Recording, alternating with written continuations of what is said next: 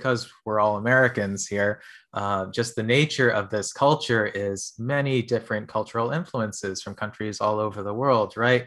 And um, and in fact, our own American music is not really Western classical European music. So when you look at the influences that the kids we're teaching are surrounded by, they don't get a lot of classical music. Um, now, it can be our job to teach that to them for sure. You know, as teachers, we should introduce them to new things. But also, I feel it's just a general kind of rule of principle that everybody, kids, adults, tend to be in the beginning most attracted to things that they already know and they're already familiar with. Everybody starts off wanting to play the stuff that they know.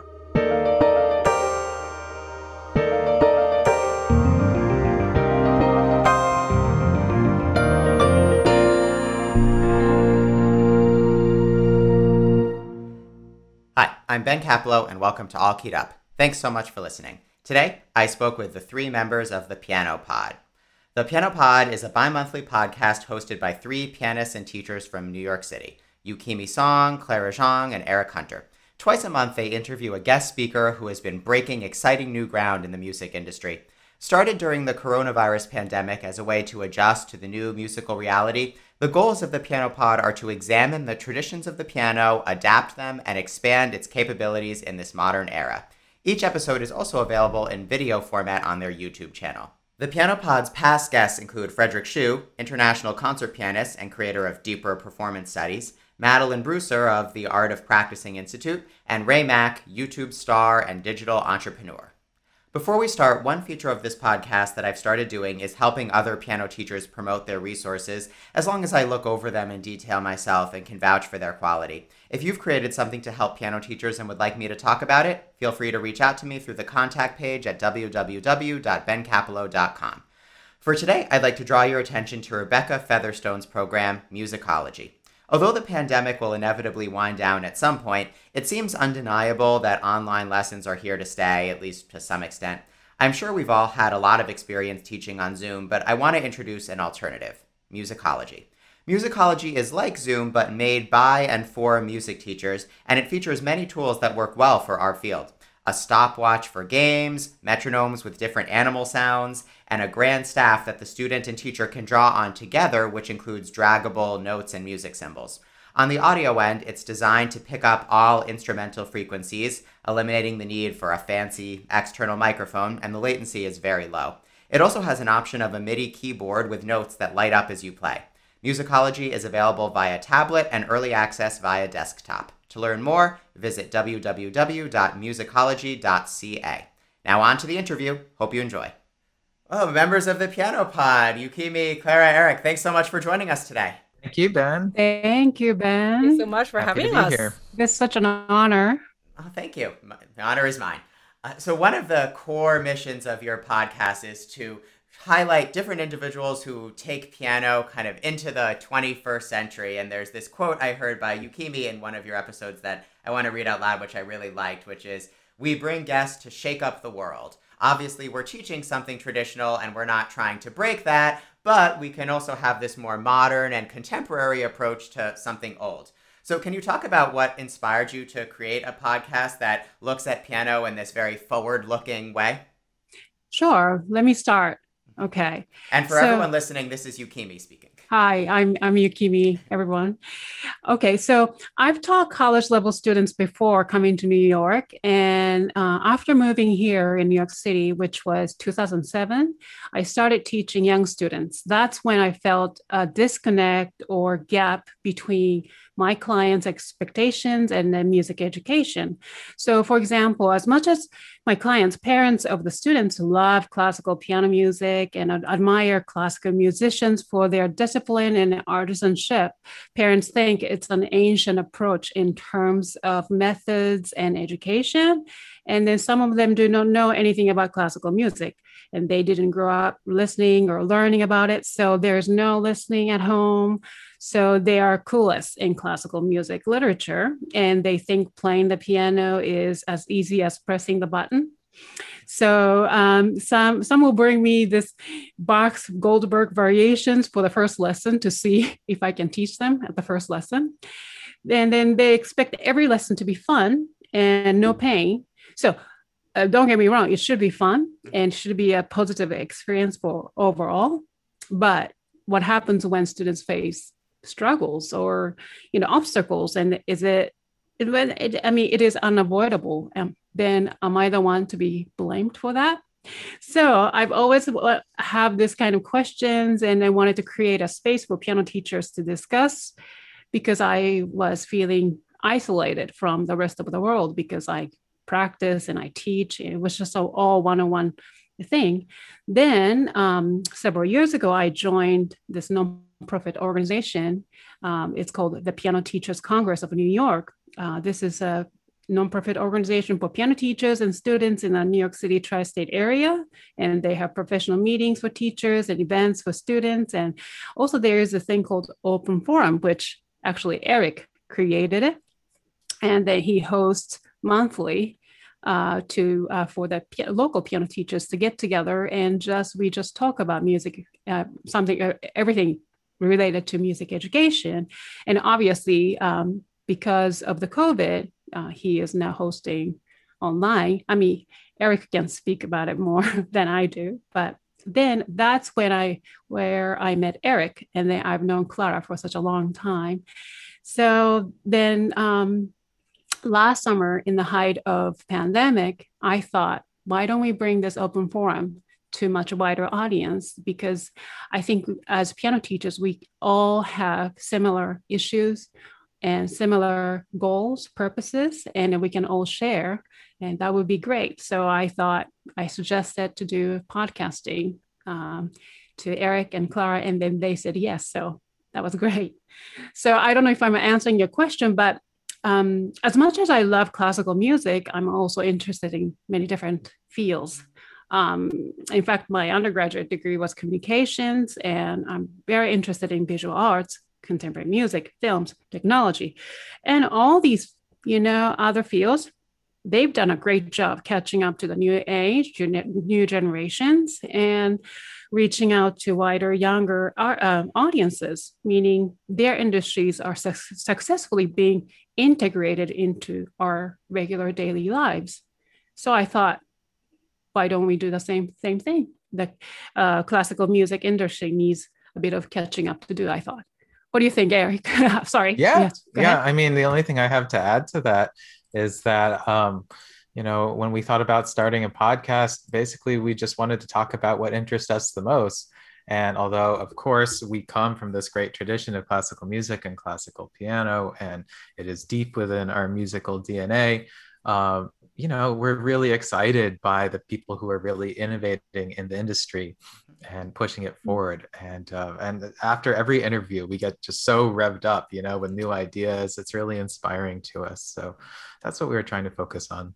I love that phrase Yukimi used of catching up, and this is something I think a lot about in my own studio is how to teach classical music or teach piano in general in a way that's catching up with kind of what's going on today. And so I want to spend a lot of today's interview talking about a few different elements of piano teaching and how those may have changed over time and how those might be looking in the future and give our listeners kind of a glimpse of some of the topics you explore in your podcast. So there was a lot of in what Yukimi just said there that I kind of want to pick up on. The first one you brought up is being interested in a wide variety of fields. You mentioned visual arts, and one thing I like about on your podcast is you have had instances of bringing on people who I don't know if they themselves are musicians, but at least their principal focus is not on music. And you had this great episode, I believe this was your first episode, with Dr. John Skidmore about performance anxiety. Um, on my podcast, I've also tried to have some people who are not principally musicians. So this is one area that I think is definitely an exciting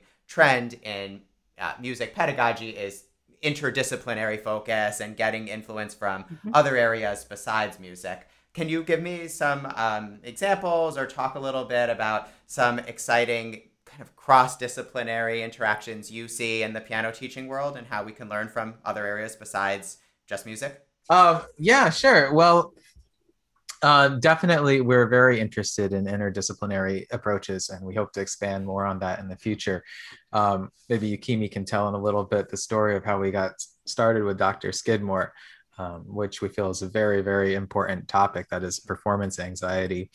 Um, but we also recently did an episode with Madeline Bruser of the Art of Practicing yeah. Institute. And uh, you know she works a lot with meditation and mindfulness, which again links back to uh, performance practices and performance anxiety. Mm-hmm. There's definitely some overlap between those two episodes, but of course they're taking it from a different angle. Um, and then we did uh, an episode with Mike Grande, who is the creator of Rock Out Loud, which is um, an online platform for music lessons and performance. Um, but unlike Zoom, for example, which you know a lot of people use, uh, Rock Out Loud was really built from the ground up uh, for the specific purpose of you know teaching the best possible um, online music lessons with the best possible audio quality you know designed for instruments rather than speech and board meetings and things like that. Um, and he you know he was working on it for years before the pandemic. It wasn't like it hit and it was just you know it, he was ready to go because it was a long time in the making. Uh, mm. we also like to talk to composers um, like paolo marchettini um, you know, uh, obviously, you know, the composers provide such a crucial role in what we do, and um, and many of them are also pianists. And, and you yourself are a composer as well, I understand. Occasionally, yes, that is true. um, yes, yeah, we we feel the creative approach is very very important, and you know, sometimes pianists can get really insular right. you know? Uh, like uh, the nature of what we do forces us to be kind of locked alone in our rooms for hours a day and um, so it's it's helpful to get a broader perspective. Yeah i really like that you brought up that interview about the art of practicing. Uh, i remember i listened to that interview and a lot of it was not about things that are specifically musical. There was a lot about kind of anatomy and, as you said, meditation. It kind of reminded me of one interview I did on this podcast with Marvin Blickenstaff, who said that he had all of his students attend a master class given by a hand surgeon who was not himself musical, and it was all about kind of the anatomy of fingers and I was thinking about that a little bit when I was listening to that episode. I also want to pick up on something Eric brought up about kind of feeling confined and kind of locked in into your own world. Um, one of the trends that I see a lot in the piano teaching world that I'm really excited by is that there's a lot more networking opportunities, I believe, than what there used to be. Mm-hmm. Um, and I know in the intro episode of Piano Pod, Eric described one of the motivators of creating the podcast as feeling kind of described, uh, kind of feeling uh, confined in the way you were describing earlier. Can you talk about your thoughts on the ability of piano teachers to network with other piano teachers nowadays and how that will impact piano lessons moving forward? Yeah, sure. Um, so you know, sometimes it feels like piano teachers are a little bit of, uh, or pianists are a little bit of a different breed compared to the rest of the musicians. You know, uh, when I was growing up, I also played violin for many years and I played in orchestras.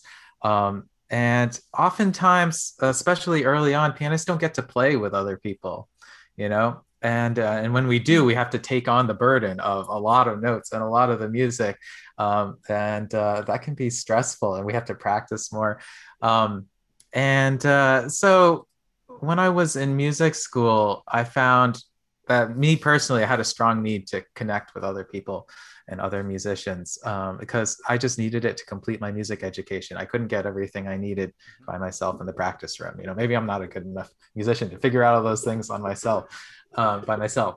Um, and then when I first moved to New York and started teaching private lessons here, um, I did work on my own for many years because I felt I had a lot of things I had to figure out in my teaching just on my own. But at a certain point, I felt I kind of hit a wall in my journey in terms of how much I could just develop by myself. And at that point, I was like, okay, I really need to go back and be social again.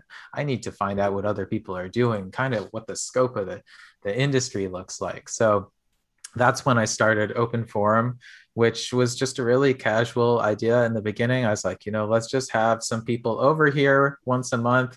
We'll have coffee, you know, and just talk about whatever we want to, you know, regarding our teaching, our students. I just want to meet some colleagues and find out what they're doing. Um, and that was pretty successful. And, you know, I was very fortunate to meet Yukimi and Clara through that.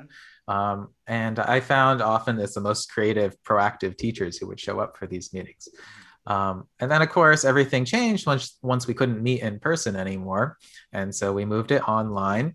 Um, and um, you know we've always had uh, groups like mtna you know teachers organizations and um, uh, like conferences where people could get together and and meet but you know it can be a bit of a challenge. You have to make room in your schedule. Um, you know it's been really nice that we've all been able to connect virtually throughout the last year. So now open forum is bringing in people from places like new mexico from ottawa.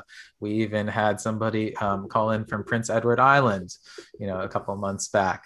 And um, and also, I want to uh, give a shout out to the Facebook piano group, Art of Piano Pedagogy, mm-hmm. uh, which has been an incredible resource for me and many other teachers for a number of years now. Um, I mean, the last time I checked, there was something like 25,000 piano teachers from all over the world who are part of it. Yeah, I'm a member of that group as well. Yes. So that's been an, incredible resource because you're getting perspectives of piano teachers from all over the world, different cultures, different standards um, and really you can, anything you want to know about teaching you can find out there. And, and there course, isn't the same the... barrier to entry as there would be to kind of the mtna conferences that you were talking about earlier. I mean it's so effortless to see it. Right. Absolutely. Mm-hmm. um, so yeah i think definitely just the nature of the internet has brought people together more and we have a lot more possibilities now. Yeah, and uh, may I add to this? I I really encourage all the teachers not uh, to get together virtually because we're very busy but you know by doing doing it virtually makes us really schedule with flexibility. So and i would like love for you ben to join our open forum sure, one of yeah, these days um, to yes uh, that would be really a great so more we talk whether if it's the discussion setting or even uh, on social media, especially on the social media, to leave a comment and talk about music education, talk about music in general, the better because we are triggering the algorithm, the Facebook algorithm. And more we talk, I feel like more ideas will pop out from our brain and uh, we can really improve and um, have more, much more access to different things. So I think it's the more we talk, the better. Well, it's very exciting about the open mm-hmm. forum. Mm-hmm. Yeah, I, I, want to now talk about this idea of kind of how the internet and um, all these online platforms have connected teachers a lot and talk about how that might impact piano students.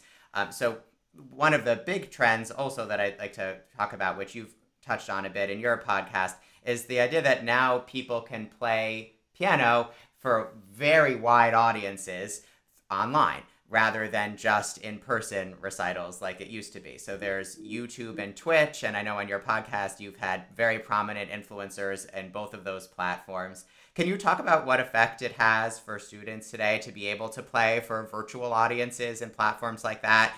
In addition to also being able to play, at least when the pandemic is fully finished, in person for live audiences? Thank you. Uh, sure. Yeah, I, I I think all three of us and maybe all four of us, right? During the in the very beginning of pandemic, we were a little um, concerned because you know a lot of our students are quite, quite young. But with me personally, my studio over the years in the last uh, three four years even before pandemic i have had some students uh, taking lessons uh, online in the summer. So i had a little experience but i remember that day when pandemic hit and i was like okay we have to do this for the safety of the children as well. And then they switched and i was just so amazed to this day we're still fully online. And uh, even some of the younger students like there's a four year old that now it's five uh, I if it's my studio, we also create this on- online classroom, uh, uh, online practice room. So you know, I went to the conservatory when I was very young, so I remember that experience when you go practice, and you can also see other people practice. So because of our students are all spread around in New York City, so normally they don't get to see each other as often. But during this pandemic, not only all, all three of us will be hosting concerts, right? Our own studio. Sometimes we have recorded concerts. Uh, with my studio, I think we had up to 20 concerts this year. And yeah, so, and the students are just doing so well. What? I'm like, so amazed. So right now I'm thinking maybe half of the students will remain online. So and then the, the, the focus, the independence, they're never late for class again. So I think it's actually a great Yeah. thing. Yeah. How did you broadcast those 20 concerts? Uh, I didn't always broadcast all of the concerts. We do it on Zoom, and we invite the Oh, okay. grandparents. Um, you know, and so yeah, as uh, in terms of a wider audience, you know, I had the students, pa- uh, grandparents zo- joining from Europe, from India. My parents were able to join with our recital. We had so many audience from like you know eight, seven, eight different time zones. I think. So it's a fantastic tool.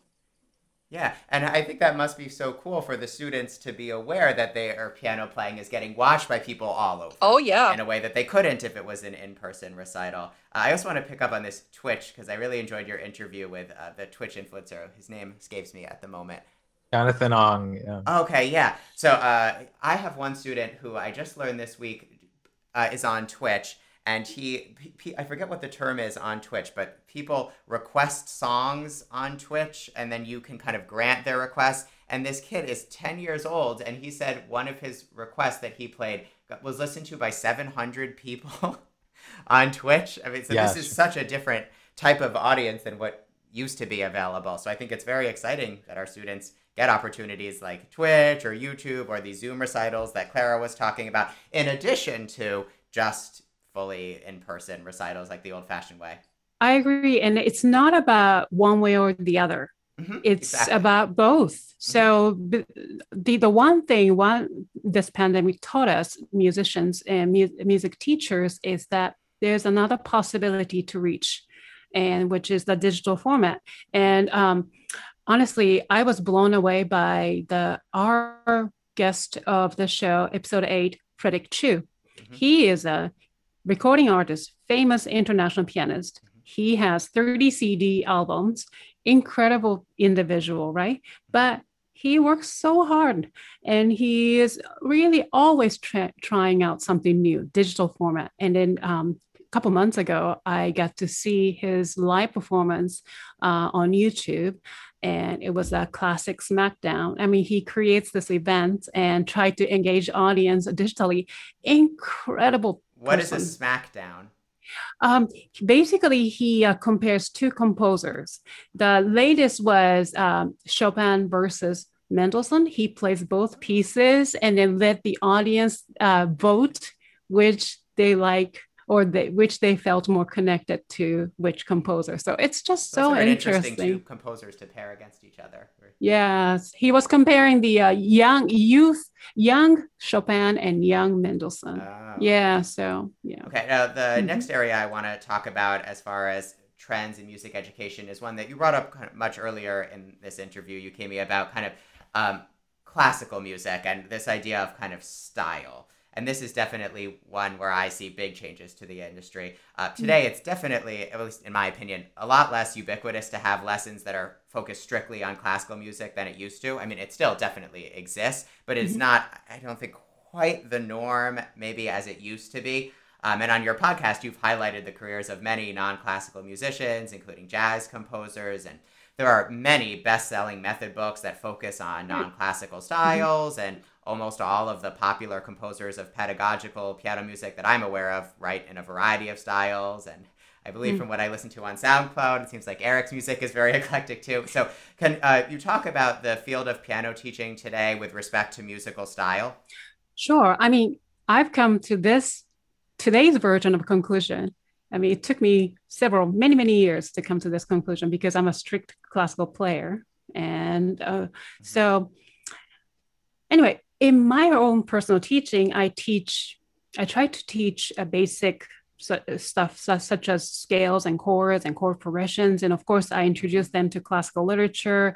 And if you find the right piece literature for each student, they actually thrive. and there's no hesitation. Now, I also introduce them to blues jazz, and I also um, let students improvise on songs, starting with Happy Birthday, they move on to pop, Broadway songs. And some of my students are thriving on classical music, so they do competitions, won, win the competitions and things like that. But I have other students where they create their own, write their own songs. And they, I have actually one high school student. She, um, uh, produced her song with her best friend, then posted on all the music streaming services, and then, then they're trying to make a little bit of um, allowance that oh. way. So yeah, but I think um, so. My point is that it's just not about following strictly one method or one yeah book. Oh, those are actually very important to start out, but eventually, I feel, especially these days, we as teachers are responsible to introduce introduce to students to many different genres and give them options and let them decide what which what music means personal to them. So that's the i don't know if i'm answering yeah, the question yeah and what you're describing where your training growing up was very kind of rigid and one style but nowadays you teach in a variety of styles and you as you say you have students improvise on broadway songs and write their own pop songs mm-hmm. i mean i think that's definitely a trend that i've seen in the teaching world is i've met a lot of people mm-hmm. like that who that growing up it was nothing but classical and today although they're certainly still focused on classical it's a much more open-minded teaching approach than what they had growing up i mean i always love to hear stories like that another thing that i find very satisfying in my studio i don't know if you've had this experience is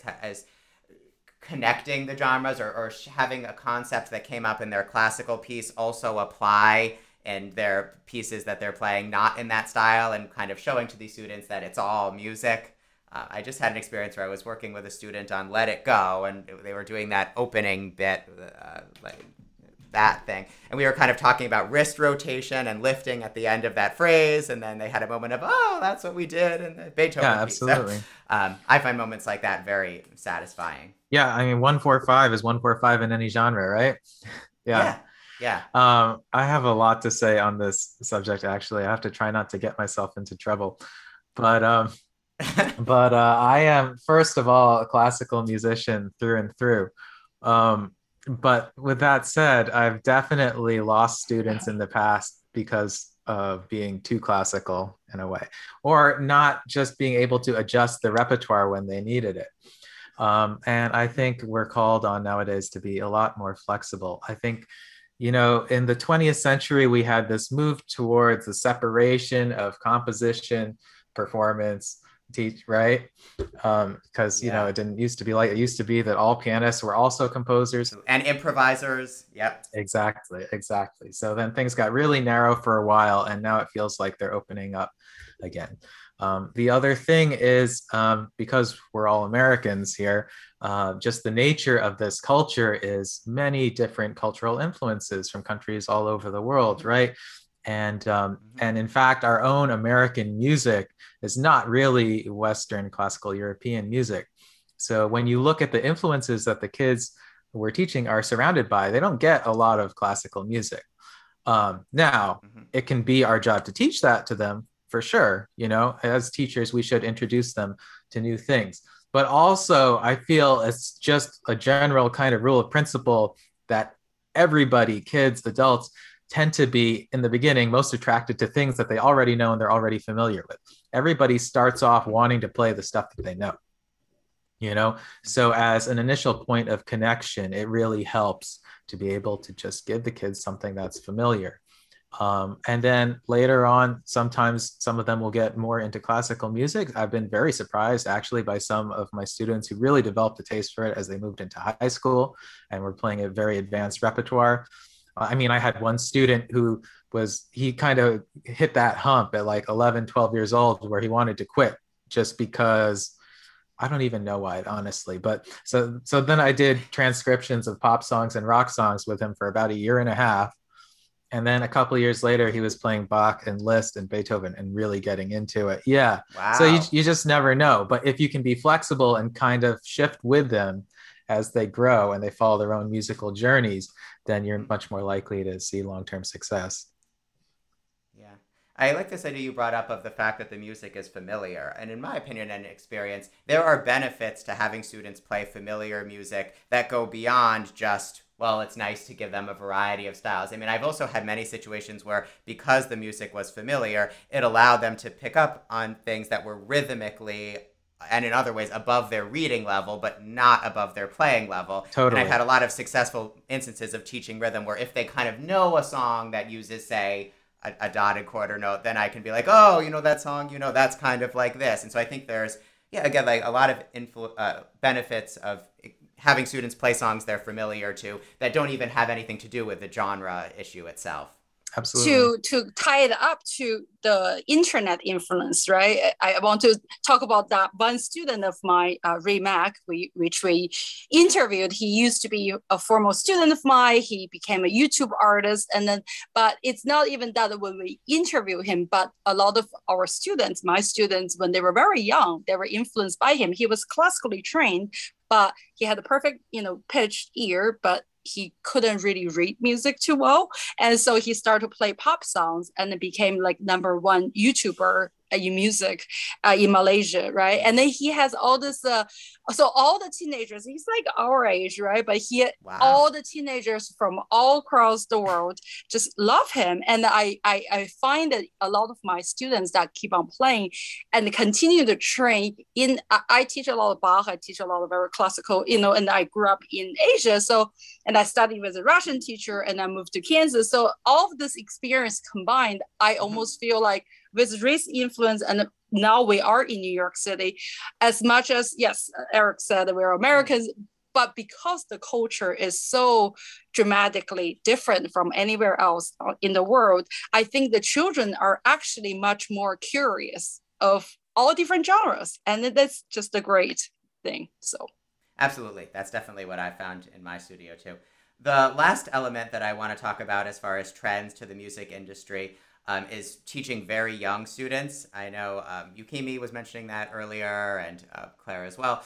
Uh, so this is definitely an area where there's a lot of changes, and I really enjoyed the episode you had with Andrew Ingkavet, who founded the Musicolor method, which definitely departs from some of the traditional methods of teaching very young students. How do you assess the current state of teaching piano to young, very young students, like kindergarten or younger? And do you see any kind of changes in that world? Yeah, um, so we have to remember that uh, child psychology, even just psychology in general, is kind of a very young field of study, and it's grown tremendously in the last 40 years. So we know so much more about how kids' minds work and how they learn than we used to. And, you know, uh, piano pedagogy has been adapting with the times. So, one thing that we found out is that reading remains a very abstract concept for quite a while. Um, I think when you go back a few decades, a lot of the traditional uh, piano methods are very reading focused or reading based. I mean, they start you with middle C on the staff right from the first lesson. We're definitely seeing a move away from that now. So, um, you know, we have modern methods like Musicolor, like Piano Safari, uh, Irina Gorin's Tales of a Musical Journey, they use a lot of rote pieces. Yeah. And this has a lot of advantages. Um, one of the biggest being that you can actually work on other musical elements besides reading, like dynamics, articulation, rhythm, um, even tone production and phrasing from a very early level. Also, um, it's possible to play rote pieces that are just musically a lot more interesting than pieces that are designed to teach reading at the earliest levels because you know, for any teacher who's familiar with these methods knows when you start off on the staff, you know, you're kind of limited to, you know, sometimes two or three or four different notes right at the beginning. There's not a lot you can do with it. Um, but with rote pieces, you can be jumping all over the place. Yeah.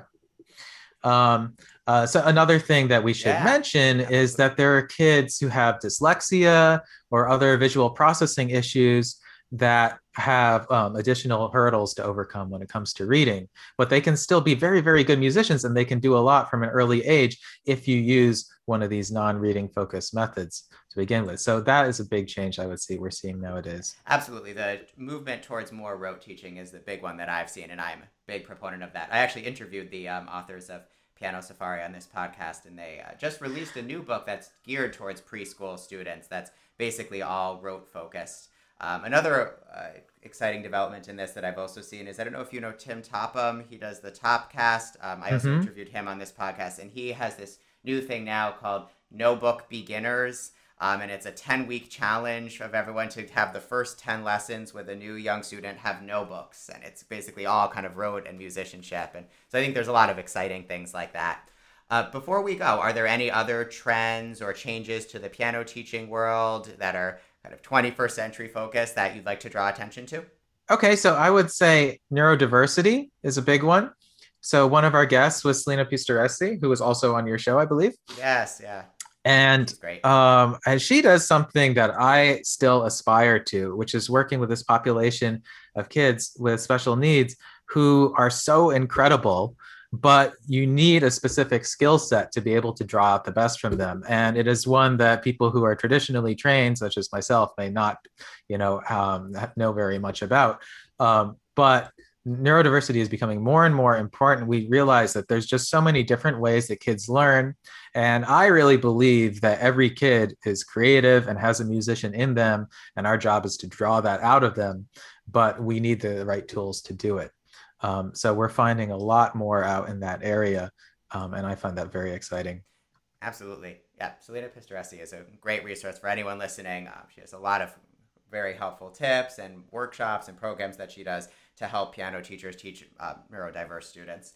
Okay, before we go, can you tell our listeners what you're up to now and how they can learn more about you and your podcast? Yeah, sure. Well, um, so first of all, we are on break for the summer.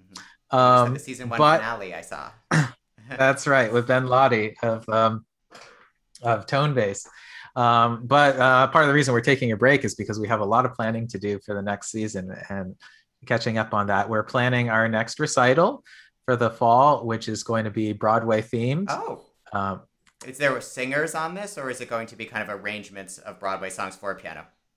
All piano, yeah, all piano. Uh, how do you say uh, piano solo yeah, ar- ar- yeah, exactly. Arrangements, yeah, um, to celebrate the reopening of Broadway.